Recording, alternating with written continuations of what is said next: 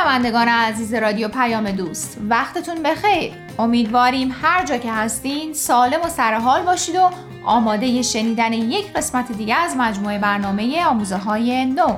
دوستان امروز هم دو مقاله دیگه از وبسایت بهای تیچینگز رو بهتون معرفی می‌کنیم. عنوان مقاله اول برنامه امروز هست آیا من هم زن و خواهری مثل شما نیستم؟ نوشته سینتیا بارنز اسلیتر. و مقاله دوم با عنوان آیا میشه روزه گرفت و آب و غذا هم خورد؟ نوشته کیتی رومن با ما همراه باشید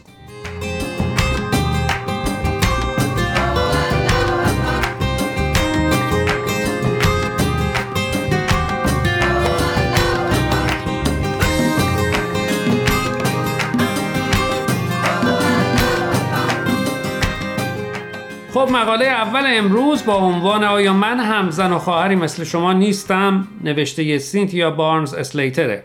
سینتیا متولد سان فرانسیسکو بعد از اتمام تحصیل در دانشگاه کورنل بهایی میشه. او بعد از سی سال کار در زمینه توسعه نیروی انسانی در بخش خصوصی و دولتی بازنشسته شده. الان هم دو پسر و دو نوه داره و داوطلبانه در مشرق الاذکار شیکاگو کار می‌کنه. شاید بعد نباشه تاریخچه کوتاهی از عنوان مقاله برای شنونده ها بدیم. حتما. دوستان بهتون پیشنهاد می‌کنم این جمله رو در اینترنت جستجو کنید. اما not a woman and a sister? تصویری از زنی آفریقایی آمریکایی می‌بینید که روی یک پا زانو زده و دستاش رو در حالی که زنجیر بهشون وصله بالا گرفته. این تصویر در قرن 19 هم در بریتانیا تبدیل به نماد مبارزات زنان نه تنها علیه بردهداری در جهان بلکه احقاق حقوق زنان از جمله حق رأی میشه. حالا شاید بپرسید اصلا چرا سینتیا عنوان مقالش برگرفته از این اتفاق تاریخیه؟ به نظر من شاید جوابش اینه. با وجود اینکه در طول تاریخ زنان زیادی برای احقاق حقوقشون مبارزه کردن اما همچنان این برابری بین زن و مرد به دست نیومده. بله و وقتی این تبعیض با تبعیضهای دیگه مثل تبعیض نژادی آمیخته بشه خودتون می‌تونید تصور کنید که چقدر حقوق زنان و دختران سیاه پوست در طول تاریخ پایمال شده و همچنان هم میشه. مثال ملموس و روشنش دخترانی هست که در کشورهای فقیر هنوز از حق تحصیل محرومن. همونطور که شاید خیلی از شنونده هامون بدونن در آین بهایی به تصاوی حقوق زن و مرد اهمیت زیادی داده شده. و همینطور به تعلیم و تربیت. بله حضرت عبدالبها فرزند ارشد حضرت بهاءالله مرد و زن رو به دو بال پرنده تشبیه می‌کنن.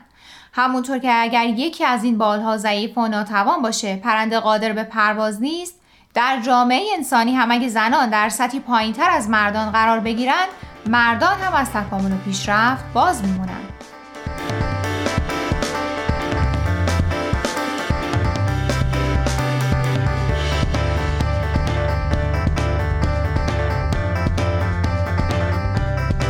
اما چطور در دنیای امروز میشه این تصاویر رو به دست آورد وقتی زنان و مردان هنوز که هنوزه از فرصتهای مساوی برخوردار نیستند؟ اگر از من می‌پرسی اول از همه باید تعلیم و تربیت رو برای همه عمومی کرد.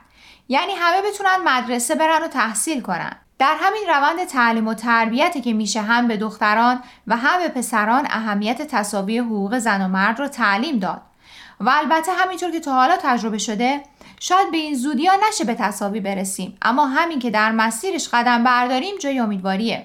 دقیقا. مثل نویسنده مقاله که میگه اهمیت این دو تعلیم یعنی تعلیم و تربیت عمومی و تصاوی حقوق زن و مرد رو از خونه خودش و از دو پسر و نوه ها شروع کرده.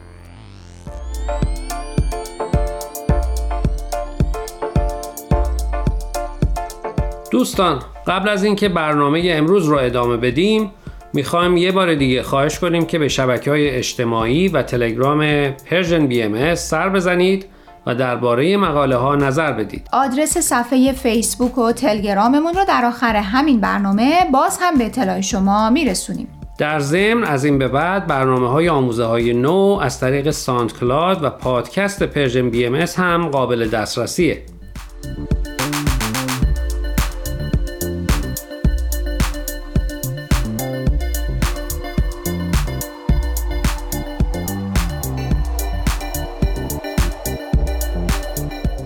دوستان امیدواریم قسمت اول برنامه امروز رو پسندیده باشید در قسمت دوم مقاله ای از کیتی رومن رو با عنوان آیا میشه روزه گرفت و آب و غذا هم خورد معرفی می‌کنیم کیتی مربی بازنشسته و نویسنده است که در کالیفرنیا زندگی می‌کنه و در همونجا به عنوان مسئول روابط عمومی جامعه بهایی مشغول به خدمته. آین بهایی هم مثل بسیاری از ادیان گذشته از پیروانش می‌خواد که چند روز از سال رو روزه بگیرن. به عبارت دیگر بهاییان 19 روز آخر سال شمسی رو روزه می‌گیرند. بله در این مدت پیروان آین بهایی مثل پیروان سایر ادیان از خوردن و آشامیدن در روز خودداری می‌کنن و به تسکیه نفس اهمیتی بیشتر از همیشه میدن. کیتی رومن میگه اگرچه همیشه چشم به راه این 19 روز آخر سال بوده اما از چهل سالگی به خاطر وضعیت جسمی و دست و پنجه نرم کردن با سرطان دیگه نتونسته این فریزه رو به جا بیاره. اما او معتقده با وجود اینکه در این ایام می‌خوره و میآشامه اما می‌تونه روزه روحانی بگیره. که البته به نظر سختتر هم میاد چون وقتی روزه جسمانی می‌گیری و چیزی نمی‌خوری مدام بدنت یادآوریت می‌کنه که روزه هستی. و باید مراقب رفتارت هم باشی. ولی وقتی غذا می‌خوری و مینوشی دیگه خودت باید به خودت یادآوری کنی که در این دوران بیشتر از همیشه مراقب رفتار و کردارت باشی.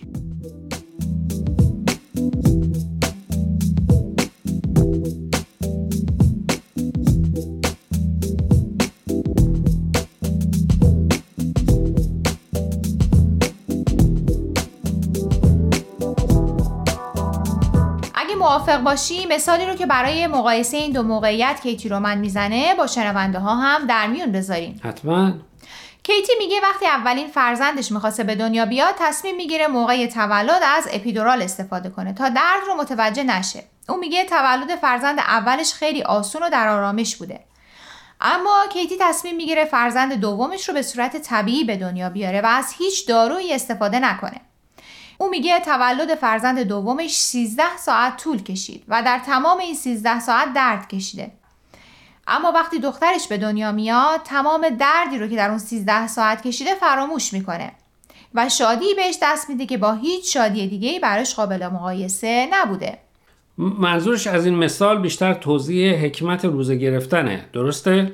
بله کیتی می‌خواد بگه که تحمل گرسنگی و تشنگی در طول ایام روزه کمک می‌کنه احساس نزدیکی بیشتری با خدا بکنیم. اما به هر حال کیتی با وجود اینکه دیگه نمی‌تونه روزه جسمانی بگیره اما از اینکه می‌تونه همچنان روزه روحانی بگیره خوشحاله.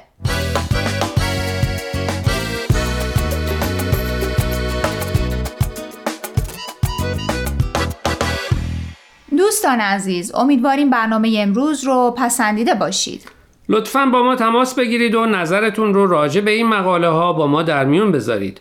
آدرس ایمیل ما هست info at persianbms.org اگر هم موفق نشدید که همه قسمت ها رو گوش کنید یا دوست دارید یک بار دیگه اونها رو بشنوید می‌تونید به سراغ وبسایت Persian BMS برید به آدرس persianbahaimedia.org در ضمن می‌تونید از طریق فیسبوک، تلگرام، اینستاگرام و SoundCloud Persian BM به همه برنامه های ما دسترسی داشته باشید و برنامه ها رو اونجا گوش کنید یا از طریق این رسانه ها برای ما نظر یا پیام هاتون رو بفرستین.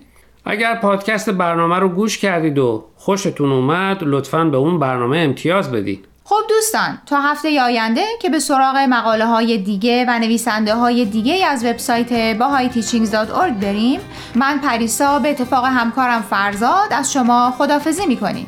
خدا نگهدار.